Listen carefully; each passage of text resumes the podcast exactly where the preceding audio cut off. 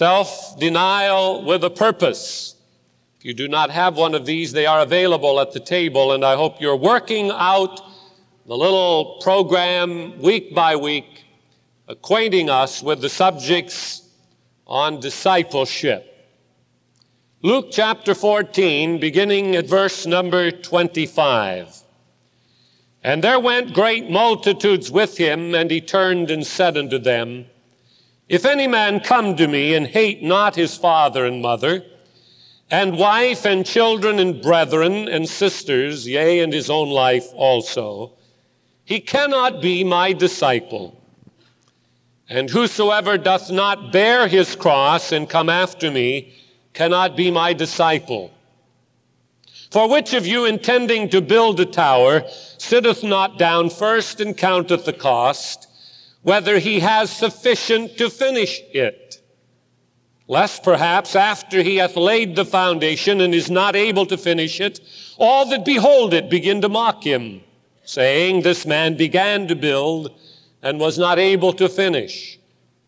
Or what king going to make war against another king sitteth not down first and consulteth whether he is able with ten thousand to meet him that cometh against him with twenty thousand?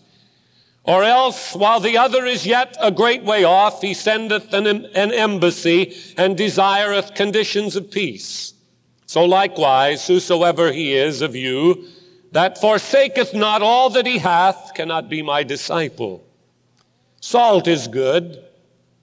But if the salt have lost its savor, with what shall it be seasoned? It is neither fit for the land, nor yet for the dunghill, but men cast it out. He that hath ears to hear, let him hear. Self denial with a purpose. As we read these verses from Luke 14 and also these other verses that we've shared today, we are struck by the harsh tones of Scripture. Jesus indicated that anyone could come to him when he said, Come unto me, all ye that labor and are heavy laden, and I will give you rest. Men began to respond to his invitation. In great numbers, they responded. Luke says that great multitudes were following him at this time. But now, instead of gathering this great number together and teaching them, he warns them. And it is this warning that introduces this particular facet of discipleship to us we might say of this passage of scripture, he threw cold water on them because it was different than anything they had heard him teach before. He seems to offend the very people he has called to follow him. The question arises, why would Jesus say what he said to these that have come after him in great numbers? Perhaps the answer is to be found in the nature of the crowd that was beginning to gather around Jesus. A multitude were following him for what they could receive. He knew their hearts. Their motives were selfish motives. He began to thin out the ranks when he shares with us the words of Luke 14.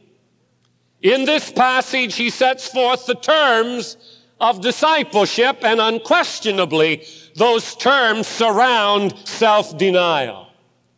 Three times he says, without which no one can be my disciple. Verse 26, verse 27, and verse 33 state the severity of his terms. I want us to think about these terms in these moments we share together in this service today. Please listen with your heart. Listen with your spirit to what Jesus Christ says to us about discipleship, about self-denial. First of all, he hits at the heart of human relationships. If anyone comes to me and does not hate his own father and mother and wife and children and brothers and sisters, yes, and even his own life, he cannot be my disciple. One of the best explanations of what Jesus was saying here I found in a particular paraphrase of this passage. It read like this. If anyone does not love less his own father, his mother, his sister, or his own life, he cannot be my disciple. I think that helps us when we read the word hate. We have a funny reaction because we know that it was not Jesus' intent for us to hate our own blood relatives and not to hate ourselves. We are to love ourselves for we're created in the image of God. But the word translated from the original language means that we must love less those of our families and ourselves, then we love the Lord Jesus Christ. That's what he is appealing to. Jesus used an alarm word to arrest people's attention. He is not saying that we must be malicious and hateful to our families. He is not saying that we have to abandon our homes ignore our wives or our children in order to be his disciple. He is not saying that at all. To do these things would be to ignore much of the revelation of scripture. We must love one another. We must love our father, our wives, as Christ loved the church. That's the revelation of scripture. But we must love them less than we love Jesus Christ we must be alerted to the possibility of a competition of loyalty. And that is what Jesus is saying. That love for the Lord takes precedence over all other loyalties. He must be first. There may be times when to follow Christ will appear to be hatred of those we normally love. That's what he's saying a chaplain in Vietnam during the Vietnam crisis I read about that illustrates this point. This chaplain extended his tour of duty in Vietnam because of the great ministry God had given him among the men in the unit there on the battlefield. It wasn't an easy choice. This chaplain missed his family. He missed his children. It would appear that he had turned his back on his family to some, that he had abandoned the family, but not so at all. He would have liked nothing more than to return home, but there was obedience to a higher call. He asked to stay because of what he saw God doing through him in the lives of the men who needed Jesus Christ there in Vietnam. He loved less his family in order to fulfill the call that God had put upon his heart. Missionaries often are forced to make choices that affect their families. I awakened this morning between 5 and 6 a.m. before the alarm went off, and I had just reached out and shut it off when the phone rang.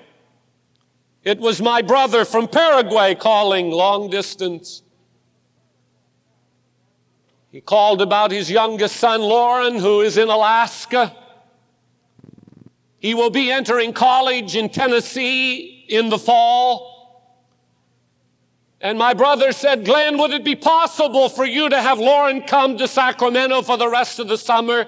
Fishing is not good in Alaska. That's what he went up there to do. Fine, young man. But he said he needs work, and if you could find him some work in Sacramento and he could stay with you for the summer, he'll be ready to go to college. And my brother's voice rang with the pathos of a father. The last child, other than the one that's with them in Paraguay, to be married So many thousands of miles between. And I thought how fitting was the call the morning. I wanted to talk about self-denial with a purpose. A missionary often has to adjust, spend more time on their knees in prayer because of the need of family, separated because of the call of God and the burden for souls. We're willing to assume that responsibility. If you know where a fine young man could get a job for a couple months, I'd be happy to hear from you. But it illustrates how Christ must be the object of our ultimate devotion. My brother would die for his family. He loves his family immensely. But he pays the price because of the greater love for his master. So it is with most all of our missionaries. Notice, Jesus does not name sin as the deterrent to becoming a disciple. We often think of the rebellious acts of sin that keep us from following Him, but He puts His finger on the highest of human relationships. Our love for our families can literally turn us against the Lord. Interesting, isn't it? Every relationship must be examined and regulated by our determination to be a disciple. I have known young people that have had to walk away from a love relationship because to continue it would mean driving them farther away from the Lord. I have known of people who had to give up or turn down business relationships because of a higher claim on their life. What am I saying?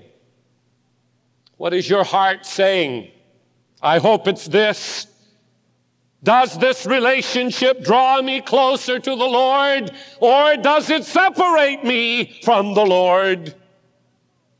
That is what Jesus is asking. Sometimes it is difficult. Many times it hurts. Men have had to walk across their own hearts out of obedience to Jesus Christ. Lillian Trasher did it at 18 when she left a relationship to go to Egypt to minister to the orphans of Egypt. But she made the right choice. You must hate your own life, he said, to follow me. You must love your own life less than me if you're going to follow me. That is the challenge of this service and of this hour. The second thing he asks us to look at is our personal ambitions. He moves into the personal life and the necessity of laying aside our personal ambitions, our own goals in life. Self-denial with a purpose requires us to look at our personal ambitions. Whoever does not bear his own cross and come after me cannot be my disciple. What did he mean by cross? Think of it in terms of what it meant to those disciples. Think of it in the terms of what it meant to those listening to him on that day. They knew what a cross meant. They saw often prisoners carrying their cross to the place of crucifixion. That was the Roman way. The Roman soldiers led the prisoners to crucifixion. The first time I was in Israel, the tour guide's words caught my attention when he said, You see these trees today that dot the hillsides of Israel. Those are not ancient trees. There were no trees left in Israel because of the act of crucifixion. The Romans took every tree off of the hills of Israel to crucify their victims. Those are all new trees that you see planted by modern Israel. They knew what Jesus meant when he said, You must be willing to take your cross and follow me. They understood it because they saw it every day they lived. It meant crucifixion, it meant dying to self. Personal ambitions laid aside. In order to be a disciple, our life must end. On the back of your bulletin, you read the verse with me today. I am crucified with Christ. Nevertheless, I live, yet it is not I that liveth, but Christ that liveth in me. And the life that I now live, I live by the faith of the Son of God who loved me and gave himself for me. Those first words of Galatians 2.20 are powerful words. Hear them from the revelation of Jesus to us. I am crucified with Christ. Can you say that today? Truly say it. Your ambitions have been nailed to the cross.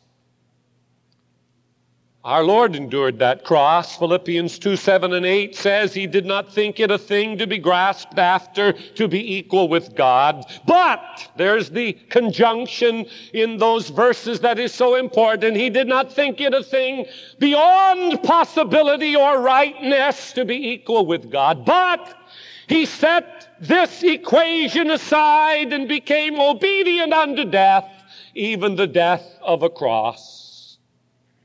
He poured out his life for all men out of obedience to his Father. He set aside his prerogatives, all the glory that was his, he laid aside for us. That's what it means when he says, Whoever does not bear his own cross and come after me cannot be my disciple. Romans 15:1 says, We who are strong ought to bear with the failings of the weak and not to please ourselves. My heart aches so often in the ministry when I see people going their own selfish ways while many are hurting and dying all around them. No time to stop and throw an arm around somebody and say, I just want you to know I'm praying for you. I love you. Is there anything I can do to help you? We're too busy for self. Too busy with our personal ambitions. Romans 15, 1 says, We who are strong ought to bear with the failings of the weak and not to please ourselves. Let each of us please his neighbor for his good to edify him, for Christ did not please himself. That's part of the New Testament record. Self denial with a purpose, reaching out to others. Jesus came to seek and to save the lost. If we are to be his disciple, he says that this must be our program as well. What would this do in our church if we would all follow this concept? It would take care of all the needs we have in the nursery when we can't get mothers to take one Sunday a month to minister in the nursery because they want to be in the services. I appreciate that, except it's not the way it ought to be. It would take care of the need of teachers in the children's department it would take care of all the visitation needs and all the benevolence needs. If, if, only if we would die to self, we would nail our ambitions to the cross and say, because I am a disciple of Jesus Christ, I'm going to start thinking of others. I am going to give myself to minister to others. Yet 25% of this church bears the need of the whole church. Did you know that? 25% carry the load for all the rest. Friends, we need to die to ourselves and get involved. Jesus said this is a mark of discipleship and it's self denial with a purpose when we give up our self ambitions and begin to follow after Jesus Christ. And because he's not here in the flesh, you serve him by reaching out to those in flesh. You serve him by touching your brother, your sister, You serve Him by, through the church, offering yourself in whatever ministry God would grant to you. By winning the lost, you're His representative. It does not necessarily mean either it's what I want to do or what I like to do, but it's what I must do and I need to do because He's called me to do. Personal ambitions. Thirdly, He moves into the personal life and the necessity of abandoning our possessions. The things that we own. Listen to this. So therefore, whoever of you does not renounce all that he has cannot be my disciple. I'm sorry, folks, but I've got to talk to you about this because it's not your house and it's not your car and it's not your clothes and it's not your furniture and it's not your job. It all belongs to God. All you are is a steward using it, hopefully for His glory. So when we talk about a building program and needs, you see, we're to throw everything that we have possibly into that ministry.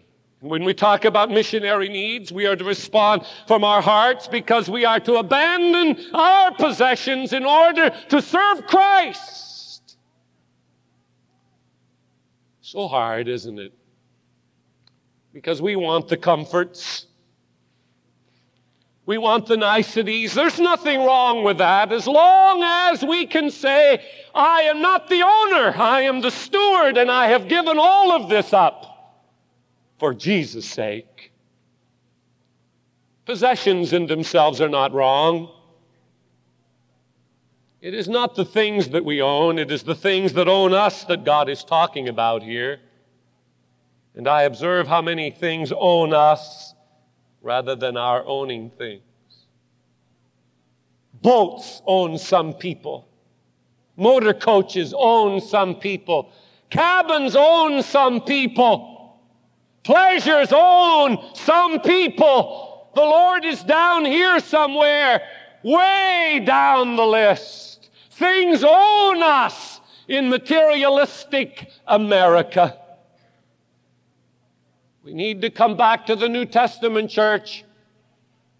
We need to come back to the concepts Jesus set forth for discipleship. Self-denial with a purpose says, these are not mine. I have them to serve Christ with. And whatever I can use them for His glory, I will do it. Because they're not mine.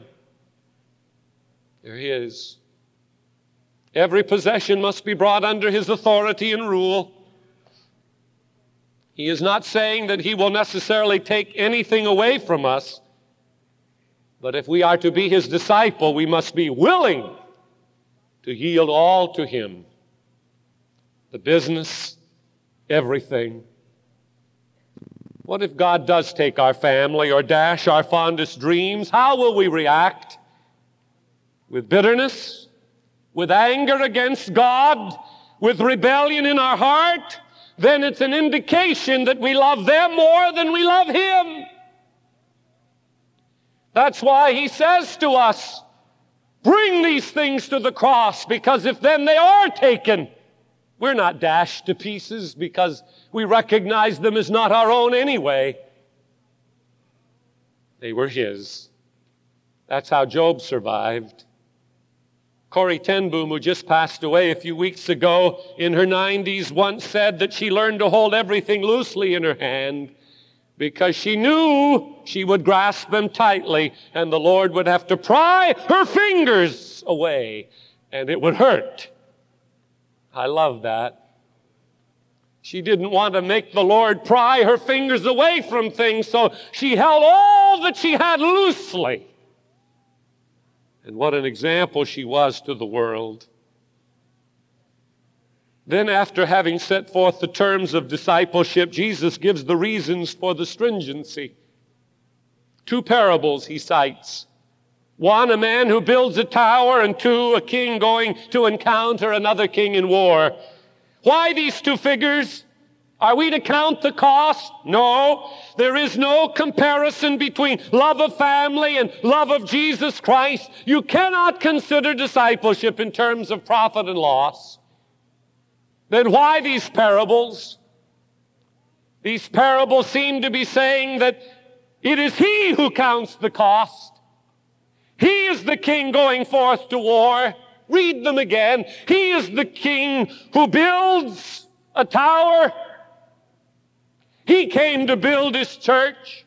He came to make war with principalities and powers. What Jesus seems to be saying is, will I have enough men qualified who will stand by me till the building is done and the battle is won? That's what Jesus is saying. He said, I have had to count the cost. Will I have enough left to build the tower, to win the war, to fight the battle? Will there be enough disciples who will be there when the going is tough. You see, the Bible sets forth that precedence. The Lord is sifting the crowd. He did it for Gideon. Gideon learned that 300 was enough. 300 dedicated people, better than 32,000 undedicated ones.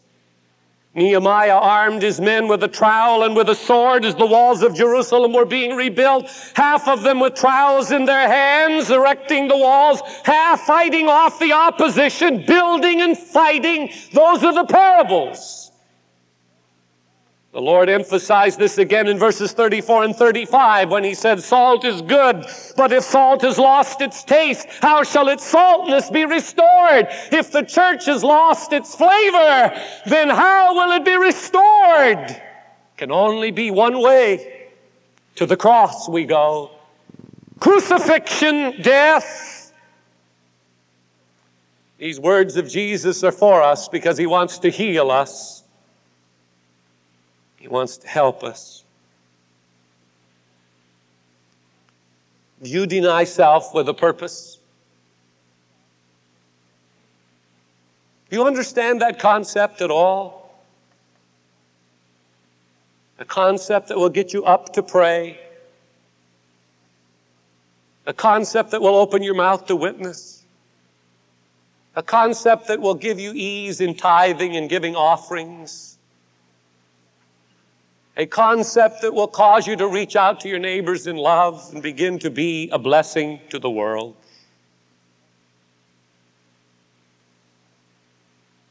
I guess that's one reason it's so difficult for me to take what people call vacations. I've had to analyze that over and over again in my heart because it causes my wife a little problem. Even this week, we were not to come back till Friday. I found myself back in my office on Thursday. Oh, it was wonderful. We had a great time, but I just couldn't stay away any longer. I saw that money being spent and I thought, what for? Honestly, I just couldn't lay out another dollar for a motel at the price they are these days. My spirit just wouldn't permit it. And I kept thinking about radio programs and about Sunday ministry and about need. And my wife just smiled and rode back to town with me. Do you understand that at all? I thought of that building program and I'd rather put the dollars in it than in to the nicest motel in Northern California. You see, I want my life to count much more than for time. I want it to be invested in eternity.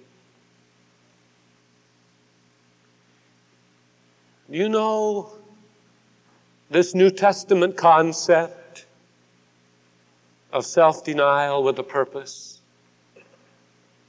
Now, some self denial is ridiculous. The flagellation of self, as some groups, that has no purpose. the isolation, the Bible college that Brother Spence mentioned at District Council that had in its catalog. This school is located 17 miles from any known sin. That's ridiculous. I'm talking about self denial with a purpose that deals with human relationships and human possessions, that deals with our daily life. Where we love less father, mother, sister, brother, ourselves than Jesus. Acts 13 tells the story of the ordination and sending forth of the Apostle Paul. When Paul started out in the ministry, Ananias said that Paul would suffer for the Lord's sake. Then in Corinthians, Paul details some of his experiences. Five times he received 39 stripes, three times beaten with rods, once he was stoned, three times suffered shipwreck, a night and a day in the deep. Perils by his own countrymen, perils by heathen, perils in the city, perils in the wilderness, perils in the sea, perils among false brethren. Weariness, painfulness, watchings often, hunger and thirst, fastings often, in cold and in nakedness. They stripped him of his clothing and lashed him with an awful scourge until bleeding and lacerated and broken he fell helpless and unconscious. They doused him with a bucket of salt water to keep the maggots off his body and threw him into a cell to recover. This was the price of apostleship for the Apostle Paul. And it's no different in 1983 than it was in 65 AD. No different. Years ago, there was a revival in South Africa under the leadership of a great evangelist by the name of John Lake. Dr. Lake preached powerfully, and I have quite a number of his sermons in my possession. There were 125 men on the field in South Africa at one time under his leadership. But finances became very low so that he couldn't even send $10 to one of those 125 to sustain them. So here in America, people sold clothing and furniture and everything they could in order to bring that team of 125 home for a conference. They needed to talk about the future. They all met together. The decision had to be made. Shall we go back? This was their conclusion as they spoke to Dr. Lake. We are going back if we have to walk back. We're going back if we have to starve. We're going back if our wives die. We are going back if our children die. We are going back if we die ourselves. We have but one request. If we die, we want you to come and bury us. In one year, Dr. Lake buried 12 men, 16 wives and children, most of whom would have lived if they had had the normal food to eat. But a revival like the Acts revival broke out in South Africa. I mean, thousands were converted, hundreds of churches were raised up. In the communion, Jesus said, This cup is the New Testament in my blood. Drink ye all of it. At least nine of those disciples were martyrs, possibly all of them. Peter died on a cross. James was beheaded. Thomas was nailed to an olive tree. John was sentenced to be executed at Ephesus by putting him in a cauldron of boiling oil. God delivered him, and his executioners refused to repeat the operation. So John was banished to Patmos. John thought so little of the experience that he never even tells the story. He simply says, I was in the isle called Patmos for the Word of God and for the testimony of Jesus Christ. There it is. For the testimony of Jesus Christ. Self denial with a purpose.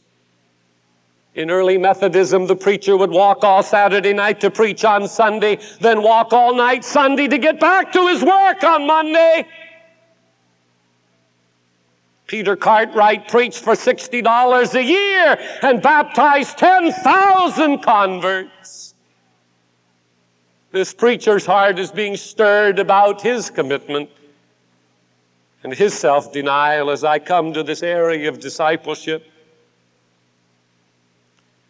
God is trying to restore the character of consecration, is what the Spirit has witnessed to me.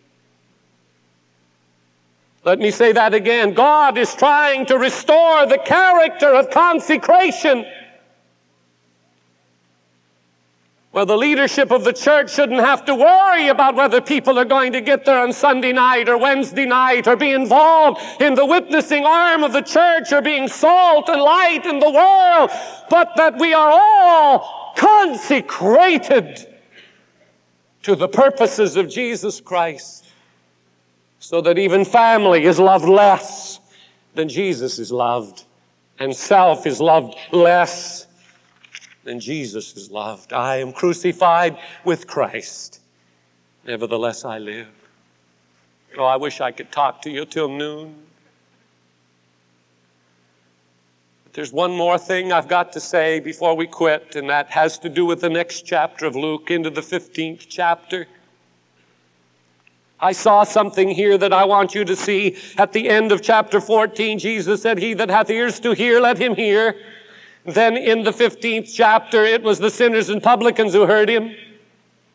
They wanted to be a part of this operation. They were willing to let Jesus Christ move into their lives and correct and qualify them for the task.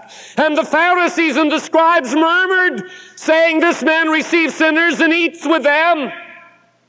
You see, it wasn't the religious folk that responded, it was the other folk. The tax collectors and the sinners, they were all drawing near to hear him. And I see that, oh, I see that, where people who ought to be leading the way, they've known the Lord for years. But they're standing on the sidelines criticizing the coach and criticizing the plays that are being called and their spirits are getting bitter and their usefulness is getting less and less. And I saw it here in this 15th chapter. The Pharisees and the scribes, those who should have been right next to Jesus and their heart beating with the heart of Jesus, they were repelled because there was so much to give up. And then I saw it. Jesus loves to take sinners and turn them into soldiers. And I just have a feeling that in this service today, He's going to take some of us unworthy sinners and turn us into soldiers. Last night, Barbara Hardcastle was telling me about a young couple in Tulsa, Oklahoma, who, 30 years of age approximately, took a church of 400 people recently, five years ago, in fact, and today there are 4,000 members. And I said, Well, Barbara, what's the secret? She said, those lay people are winning their neighbors to Christ. They're witnessing in the offices by their lives and out on the school grounds, wherever they go. They're truly disciples, and this young couple is just leading them and molding them and directing them from the Word of God. And they've grown from 400 to 4,000 in five years. The secret being the lay people, self denial with a purpose, let your light so shine before men that they may glorify your Father which is in heaven. You are the salt of the earth. You are the light of the world.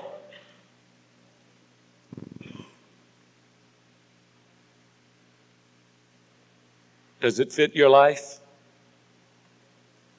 Let's pray.